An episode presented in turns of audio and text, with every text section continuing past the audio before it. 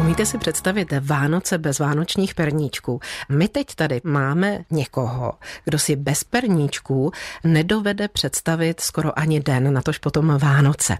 O svém koníčku nám bude vyprávět perníkářka Ludmila Flíglová z Domažlic.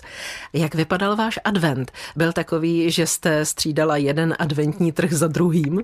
Měla jsem naslibováno několik adventních trhů, ale jelikož jsem na tom prvním omarodila, tak jsem potom ty další venkovní trhy musela zrušit. Ještě potom nějakých pár trhů bylo, ale ve to bylo o pečení perníčku, zakázky pro lidi, adventní věnce nebo i perníčky na Vánoce prostě plné ruce práce. Máte ještě i teď na štědrý den chuť zabývat se perníčky, nebo je to jenom tenhle rozhovor a po něm konec?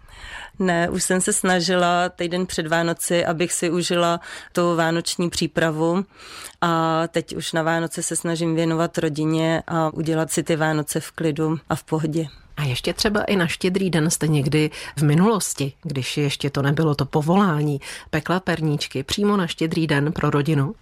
To si myslím, že asi ne. A znáte někoho, kdo by to dělal? No, tak může to být třeba zajímavý zpestření pro děti, když je chcete zabavit na štědrý den. To je dobrý tip pro všechny rodiče a prarodiče. Poradíte nám jednoduchou techniku zdobení, která by šla dobře od ruky a i dětem se podařily hezky nazdobené perníčky. Vykrájený perníčky, který už máme na plechu, zlehka potřeme rozšlehaným vajíčkem, a na perničky různě naskládáme do různých motivů různé druhy ořechů, které doma najdeme, ať už jsou to vlašský, nebo mandle, nebo pistáciový ořechy a různé druhy kandovaného ovoce. A poskládáme si je na ten perníček. Buď můžeme vyskládat krásné tvary, anebo můžeme jenom tak směs ořechů nasypat na perníček. I tak bude vypadat moc hezky.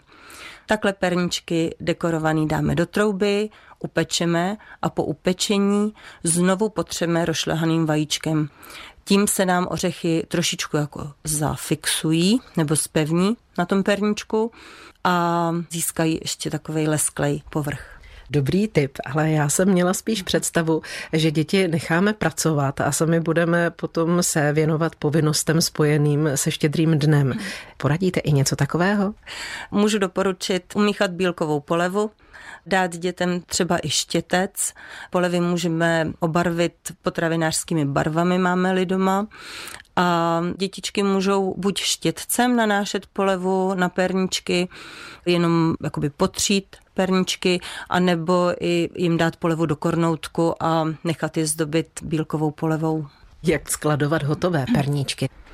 Perničky obecně je lepší skladovat ve vlhčím prostředí, takže jestli máte balkon anebo místnost, kde máte chladněji, tak tam uskladnit třeba v plastové nádobě nebo v plechové doze nebo přikryté friš folí, aby se ty perničky nevysušily. Jakmile dáme perničky do tepla, do obývacího pokoje, kde máme 22 stupňů třeba, ty perničky se rychle vysuší a stvrdnou.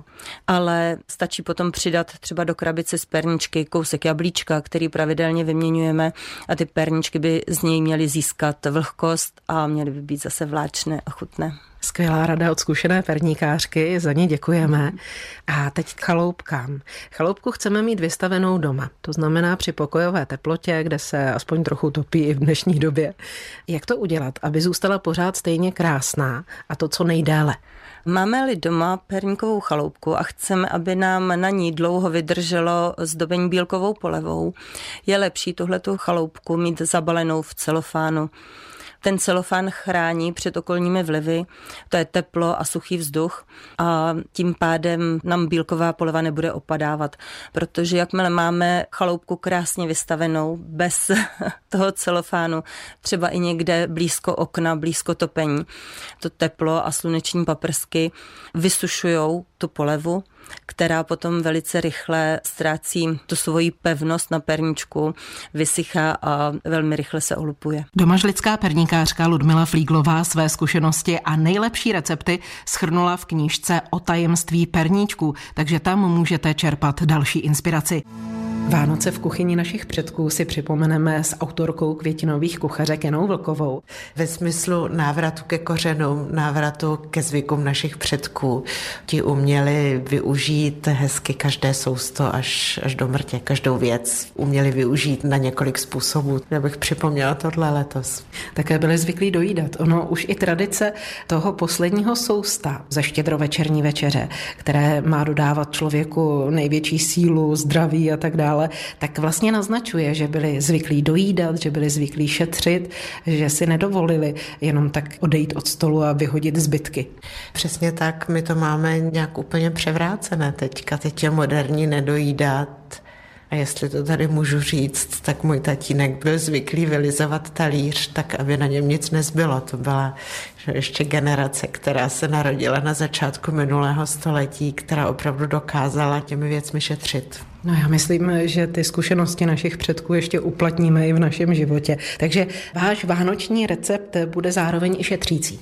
Bude i šetřící. Dneska se tomu recyklování těch potravin říká nulový odpad nebo anglicky zero waste nebo tak podobně, ale já jsem si ho vyhledala ve velké rybí kuchařce, protože Vánoce tak to musí být ryba. Využijeme zbytky kapra.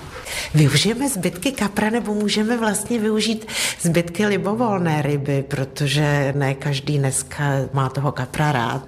Používají se různé ryby, takže je to recept ze zbytku libovolné ryby. A recept na co? Recept na knedlíčky nebo takové karbanátečky. Máme tušky, papíry, diktujte. Ten recept je velmi orientační, protože budete to dělat z takových zbytků, jaké budou k dispozici. Takže orientačně 200 gramů rybího masa, 2 až 3 vejce, rozmačkané brambory, uvařené, řekněme tolik, co těch ryb, 200 gramů, půl žičky soli, trošku přepuštěného másla a můžeme přidat trochu citronové kůry, sůl, pepř.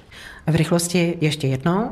Takže máme ryby, zbylé vařené brambory, dvě až tři vajíčka, citronovou kůru, sůl, pepř na okořenění, trošku másla nebo přepuštěného másla. Poměr podle toho, co nám zbylo.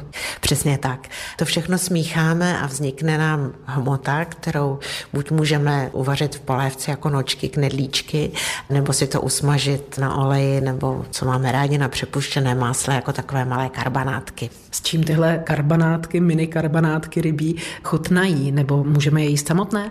Můžeme je jíst samotné, můžeme si je dát s hořčicí, můžeme si k ním třeba udělat kaparovou omáčku z pampeliškových kapar a pokud by to dostatečně rychle v kuchyni neubývalo, tak se dají naložit do octa a vzniknou z toho zase ještě vlastně jako kyselé rybičky v karbanátkách, takže ta recyklace, ty jídla, tam vlastně vzniknou dvě. U vás se na tohle někdy dostalo?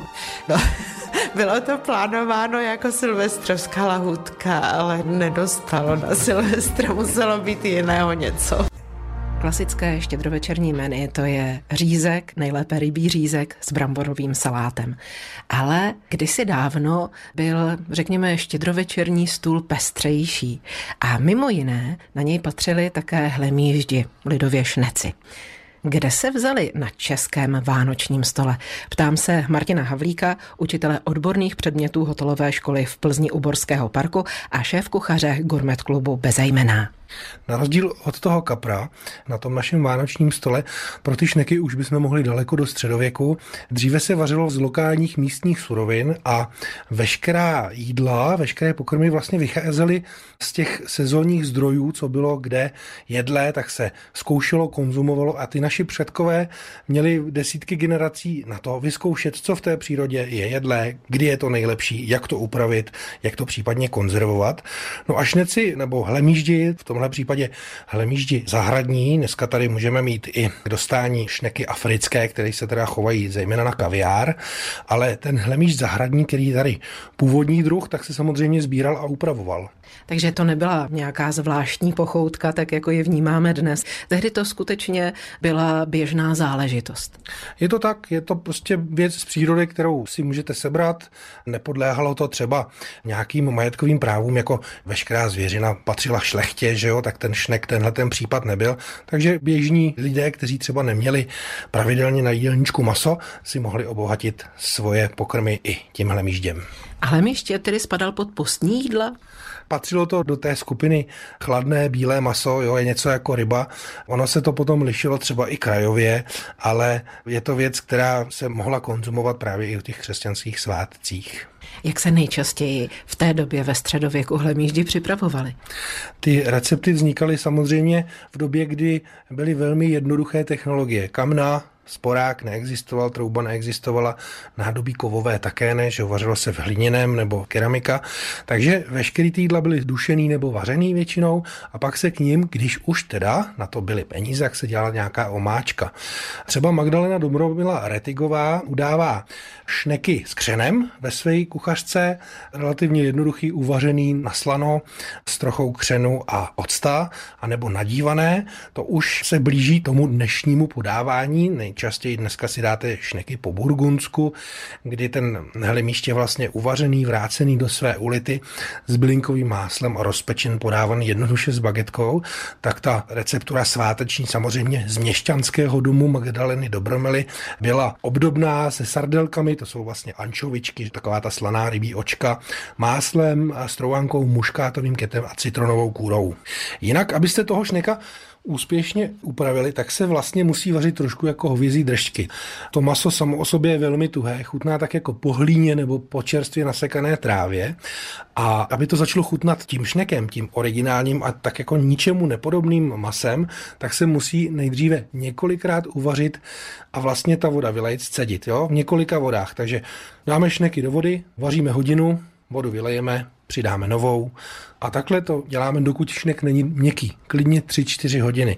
Aby to bylo dobrý, tak samozřejmě potřebujeme to něčím uchutit. Hodí se bílé víno, divoké koření a někdo dává třeba i kořenovou zeleninu, to už já nemám rád, protože je to dosladká, mně se tam líbí ta kyselinka z toho bílého vína, takže bílé víno, trošku toho divokého koření a opravdu třikrát poctivě uvařit, vyhodit vodu znova a až do měka. A pak teprve ho můžete zpracovávat, až když chutná trochu jako maso a má takovou konzistenci pevnější houby.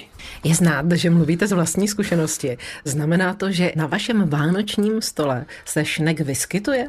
Na vánočním stole u nás většinou bývá opravdu klasický kapr s bramborovým salátem a přiznám se, že já si o Vánocích velmi rád od vaření odpočnu, takže nekomplikuju si takovouhle úpravou svátky, ale připravuje občas v rámci nějakých degustačních menu nebo když probíhala ta barokní Plzeň, město kultury a tak dále.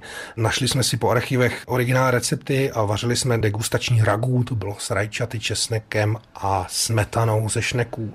Dělali jsme paštiku, Samozřejmě můžete použít třeba i do studených pokrmů, ale nejlepší jsou teda za tepla. Jak připravený šnek vám osobně chutnal nejvíce?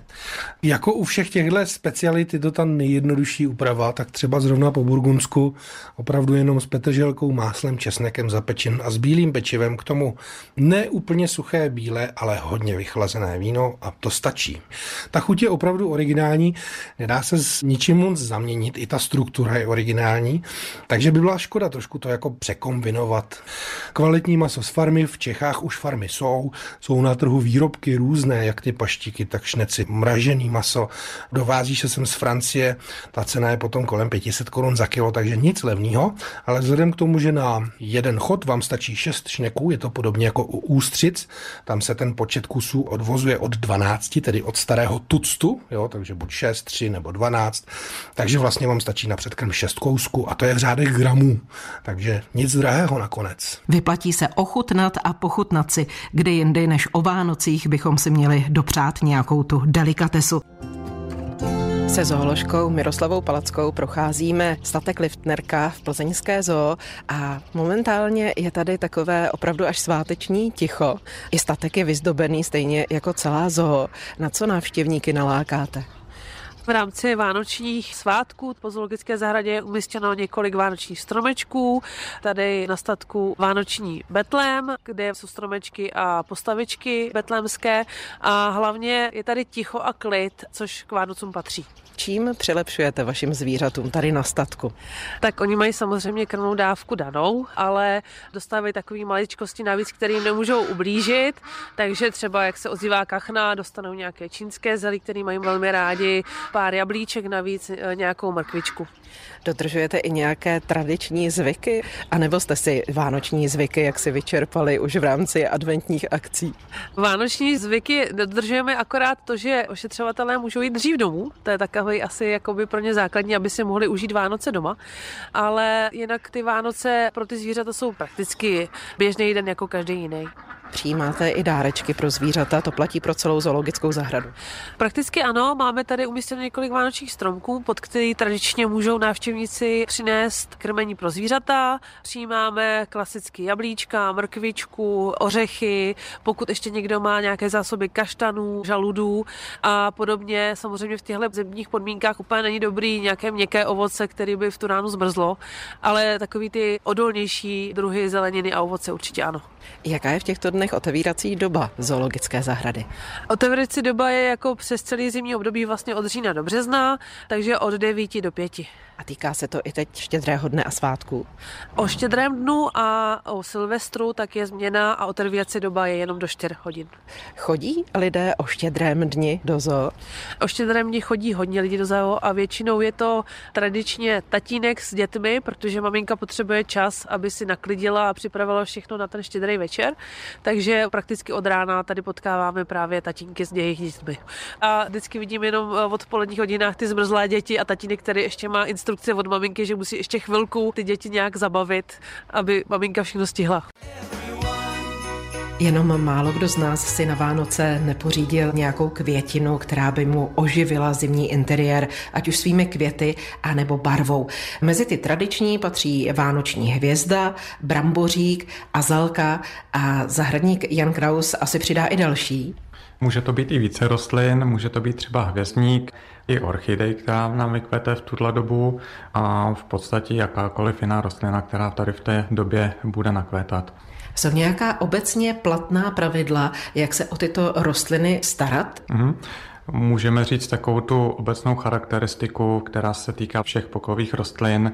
Přes léto se zalívají více, přes zimu méně, protože většinou jsou v nějaké fázi hibernace a nepotřebují toho tolik. A teď tedy k těm rozdílnostem každé jednotlivé té rostliny. Asi nejznámější vánoční hvězda je to taková trošku citlivka, vadí průvan, nižší teplota a vadí přemíra zálivky. Pokud si budete kupovat vánoční hvězdu v obchodě, než ji donesete do auta, tak ji pořádně zabalte, protože se vám může stát jenom tou cestou do auta, že ona vám vlastně hodinu potom, co si ji dáte krásně na stůl, tak vám opadá. Takže tady ta vánoční hvězda před námi, která už má opadlý jeden list, pravděpodobně ofoukla a opadají i další. Já mám i strach se jí dotknout. Pokud je to tak, že si ji dotknete a opadají všechny listy, tak je to opravdu tím průvanem. Ale může to být také přemíra zálivky, na to jsou vánoční hvězdy právě taky dost citlivé. Přes Vánoce je lepší je zalívat méně, nechávat substrát více prosychat. Pokud jde o prostředí jako takové, ne tedy o fouknutí, hmm. ale prostředí spíše chladnější v bytě nebo teplejší pro vánoční hvězdu? Vánoční hvězda je spíš do teplejšího prostředí. Jak nakládat třeba s bramboříkem?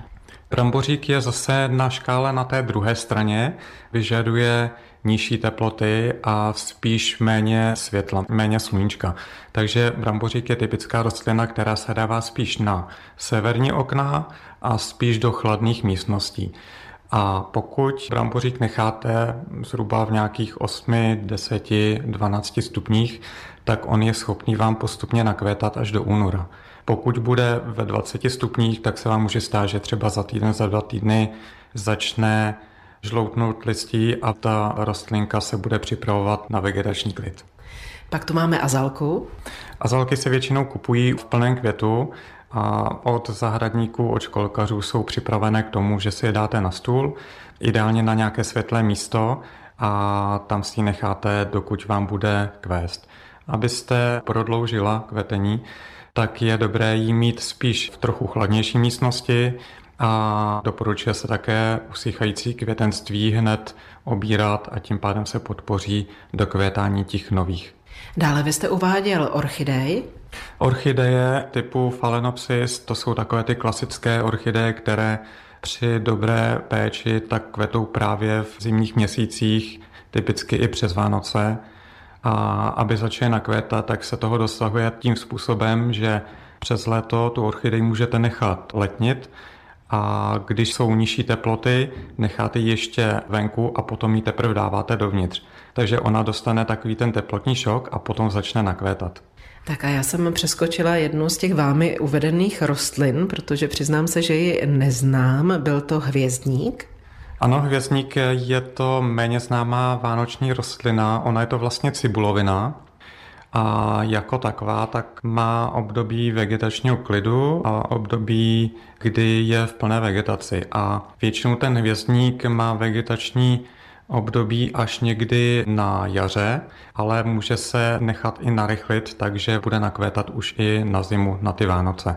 A možná takovou klasikou, kterou jsme úplně vynechali, je vánoční kaktus. Ten nám také, pokud se podaří, krásně kvete právě o Vánocích. To je opravdu krásná rostlina, když kvete. Je to opravdu kaktus, ale nemá trny jako ostatní, on se řadí mezi listové kaktusy, takže má takové jakoby listeny, řekněme, které pořád přirůstají. A vánoční kaktus, aby nám kvetl na Vánoce, tak potřebuje zhruba nějakých 6 týdnů na to, aby se připravil. My ho dáme do temnější místnosti, do místnosti, kde je nižší teplota, řekněme nějakých 15 stupňů a málo ho zaléváme. On začne pouštět pupeny, jakmile objevíme první pupeny, tak ho předáme do teplejší místnosti, tam, kde ho chceme mít a důležitá věc, necháme ho na tom místě a už se ho ani nedotýkáme. Protože jakmile s ním začneme manipulovat, stačí ho třeba jenom otočit, tak se může stát, že nám ty nakvětající pupeny nebo i ty květy tak nám opadají. Na to je hodně citlivý, na to si musíme dávat velký pozor. A pochopitelně stejně jako platí, že o Vánocích bychom měli být hodní na sebe navzájem, měli bychom hodní být i na naše květiny. Mluvíte někdy třeba se svými rostlinami? Ano, funguje to. Když se jim věnujete, tak na ně přirozeně i mluvíte. Ty rostliny to nějakým způsobem určitě vycítí. Jsou to přece jenom živé organismy, takže myslím si, že jim to pomáhá. Ověřeno zahradníkem Janem Krauzem. Adventní dílny Národopisného muzea Plzeňska jsou každoročně plné štěbetání dětí a stejně tak i letos. Jednou z technik, kterou se tam návštěvníci mohli naučit, byl linorit. Dětem s ním pomáhala Eva Figurová. Většinou jich několik zároveň po ní něco chtělo a do toho jsem já dorazila s mikrofonem. Neodmítla mě a tak pro vás mám jednoduchý návod na práci s rydlem a linem. Ale na zbytky tvrdého lina, které máte doma na podlaze, při linoritu raději zapomeňte. Podle Evy Figurové je mnohem lepší lino měkké. Tady takové lino měkké se dá koupit a právě slouží k těm účelům, že se do toho jenom vyřezává tak, aby to mohli používat kreslíři, grafici. Takže ve výtvarných potřebách takové lino schánět? Ano, protože to je přímo dělané i tam měkost jakoby pro děti, aby nemuseli vyvíjet takový tlak a s klasickým linem by to šlo hůř. Teď se dozvíme, jak postupovat. Jsem zvědavá stejně jako vy, děvčata, protože nikdy jsem to také neskoušela. První si nakreslíte motiv, nějaký jednoduchý. Takže nějaký vánoční motiv, možná dárek, možná vánoční hvězdu třeba? Už víš, co to bude? Udělám zvoneček. A ty? Já bych chtěla udělat kometu. Děvčata malují, malují obyčejnou tuškou, takže vlastně kreslí. Mm-hmm. Nejprve je potřeba si na to lino předkreslit nějaký motiv. My tady volíme jako nejjednodušší variantu, to znamená, že ten motiv jenom obrijeme. Ano, s rydlem se musí určitě opatrně, aby se děti nezranily. Tady je hrot, proto vždycky musíme jet směrem od těla a musíme dávat pozor na své prsty, tak abychom si nevryli do prstu a neporanili se. Ano, to jde poprvé pomalu. Jde to hodně těžce. Takže musí člověk hodně zabrat. Ano. Máme nějaké předlohy hotové? Holky, pojďte sem. My tady máme skleněnou podložku, na které roztíráme barvu. Jaká je to barva? Přímo jakoby dělané na linorit, na tisk a nejsou toxické. Pratelné barvy to jsou? Pratelné barvy. A je to na bázi akrylu. Ten hotový obrázek, to lino se vlastně potře barvou tedy? Na to se naloží barva, válečkem se rozetře do všech úhlů. Tak vyzkoušíme si to najednou. Vezmeme ten motiv hotový? Ten motiv a přiložíme ho kolmo na papír. V té chvíli, kdy ho přiložíme, tak už s ním nehýbeme, protože by se nám to rozmazalo. Vezmeme si lžičku. Lžička nám tady supluje váleček, vlastně tím tlakem se to obtiskne na papír. Přesně tak, rovnoměrně. Když je to obtisklé, tak prostě za dvě minuty to uschne a můžu si to vzít. Je to jednoduchá záležitost, rychlá a udělá radost. Přesně tak. Často to použijou jako výsačky na dárky nebo nějaké PFK, přání k novému roku nebo vánoční přání. Český rozhlas Plzeň. Rádio vašeho kraje. Štědrý den nesmí chybět jídlo z hub. Houby kdysi nahrazovaly maso, zároveň vyhovovaly podmínkám půstu a každý si je mohl nazbírat. Taky se o nich říká, že pocházejí přímo z nebe. Štědrodenní klasikou je u nás pochopitelně houbový kuba, ale například v jižních Čechách se připravuje také houbovec. Mykolog Zdeněk Hájek má rád obě tato jídla a na obě nám přinesl recept. Zdeňku chutná vám osobně přece jenom některé z nich krapítek víc? Já bych nechtěl upřednostňovat jeden nebo druhý. Rozdíl je pouze v tom, že u Kuby potřebujeme kroupy a tam musíme pořádně ty sousta rozkousat protože i když jsou ty kroupy uvařené, tak přece jenom musíme, aby byly stavitelnější, rožvíkat. U houbovce kroupy nepoužíváme, takže tento problém odpadá. A začneme houbovcem, ten tady v západních Čechách není až tolik známý. Jaké suroviny budeme potřebovat? 500 gramů povařených hub, Buď můžeme použít houby, které jsme v létě nazbírali, dali jsme si do mrazněčky, Můžeme použít samozřejmě, pokud někdo je tak zdatný a nalezne i čerstvé houby, to je úplně neideálnější. A jinak v nouzi můžeme použít zakoupené žampiony. Takže 500 gramů povařených hub, jak jsem říkal, 4 vejce, 4 žemle nebo rohlíky, podle toho, co máme, 60 gramů másla, 3 decilitry mléka, pak koření, sůl, pepř, kmín, majoránku a tvrdý sír a máslo pro vymazání pečící misky a strouhanku na její vysypání. Ještě jednou nám všechny ty suroviny zopakujte. Tak suroviny jsou houby 500 gramů, 4 vejce, 4 žemle nebo rohlíky, 60 gramů másla, 3 decilitry mléka, sůl, pepř, kmín, majoránku, tvrdý sír, máslo a strouhanku. Nachystáme si to a můžeme začít vařit. Jaký je postup? Rozmražené houby, které jsme vyndali z mrazničky nebo čerstvé, pokud máme, nakrájíme na takové jemnější kousky, osolíme, přidáme kmín a dusíme je, aby byly dostatečně měkké. Rohlíky nebo žemle nakrájíme na kostičky, to je takový klasický způsob, a namočíme do mléka. Utřeme žloutky z vajec s máslem a přimícháme rozmáčené žemle v mléce, houby a vše osolíme, přikořeníme kmínem, majoránkou a pepřem a vmícháme do této směsi ušlehaný sníh z bílků. Tuto vzniklou směs umístíme do pečící misky, kterou jsme předem vymazali máslem, vytřeli a posypali strouhankou. Pak to pečeme při mírné teplotě, takové střední, do hezky červena. Hotový houbovec posypeme nastrouhaným tvrdým sírem a podáváme, můžeme použít například ledový salát a nebo mini rajčata. Takže víme, jak se dělá český houbovec. Slíbili jsme připomenout také kubu. Pokud někdo má z léta usušený stroček trubkovitý, to je houba, které letos bylo velké množství, dalo se nazbírat na celé košíky a z toho si můžeme udělat takzvaného šumavského kubu. Potřebujeme 250 gramů trhaných krupek, které propláchneme vroucí vodou, dáme do slané vody s kmínem a vaříme do měka. Pak utřeme česnek se solí a s pepřem a přibližně 8 deka sádla přimícháme do krupek. Přimícháme uvařené a rozsekané stročky a promícháme. Dáme do pekáče vymazaného sádlem a pečeme asi tak 20 minut zase ve středně vyhřáté troubě. Před dokončením a když vyjmeme z trouby, potřebujeme povrch směsi máslem. A je to nádherně vonavý pokrm. Mluvil jste o tom, že můžeme použít i čerstvé houby. Které to jsou?